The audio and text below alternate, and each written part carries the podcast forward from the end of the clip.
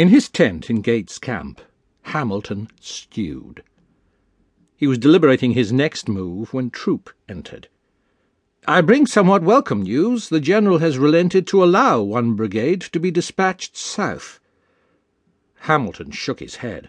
"I was charged to secure two." And then he stopped. "Robert, what if Congress does award Gates full command of the army?" Troop didn't have an answer for him. "What brigade am I to escort south, General Glover's?"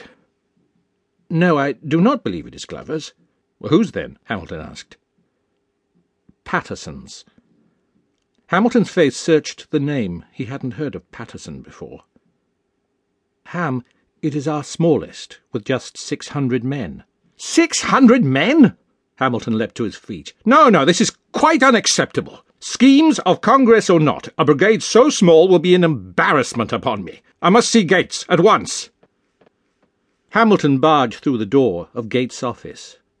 Gates, immediately upset, stood defiant. They came face to face. "See here, Colonel, how dare you storm into this headquarters? General Gates, I do not consider it either compatible with the good of the service or my instructions from His Excellency to consent that the brigade you selected should march to him."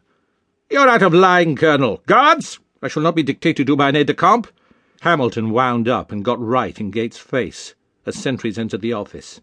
"I speak in your commanding general's name with his absolute authority to demand you to comply with his request. You will at once release two brigades to reinforce our army in the south." Gates was speechless, red-faced, and backed into a corner. The room stilled. "Does your silence indicate that you disobey the express wishes of your commander-in-chief?" Gates blinked. Washington was still the highest military authority in the land.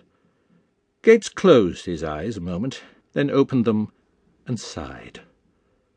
"No, Colonel, the additional brigade shall be relinquished. But hear my words.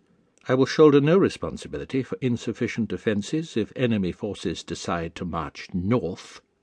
Sir, your fate and responsibility in that instance will be for your commanding general alone to decide."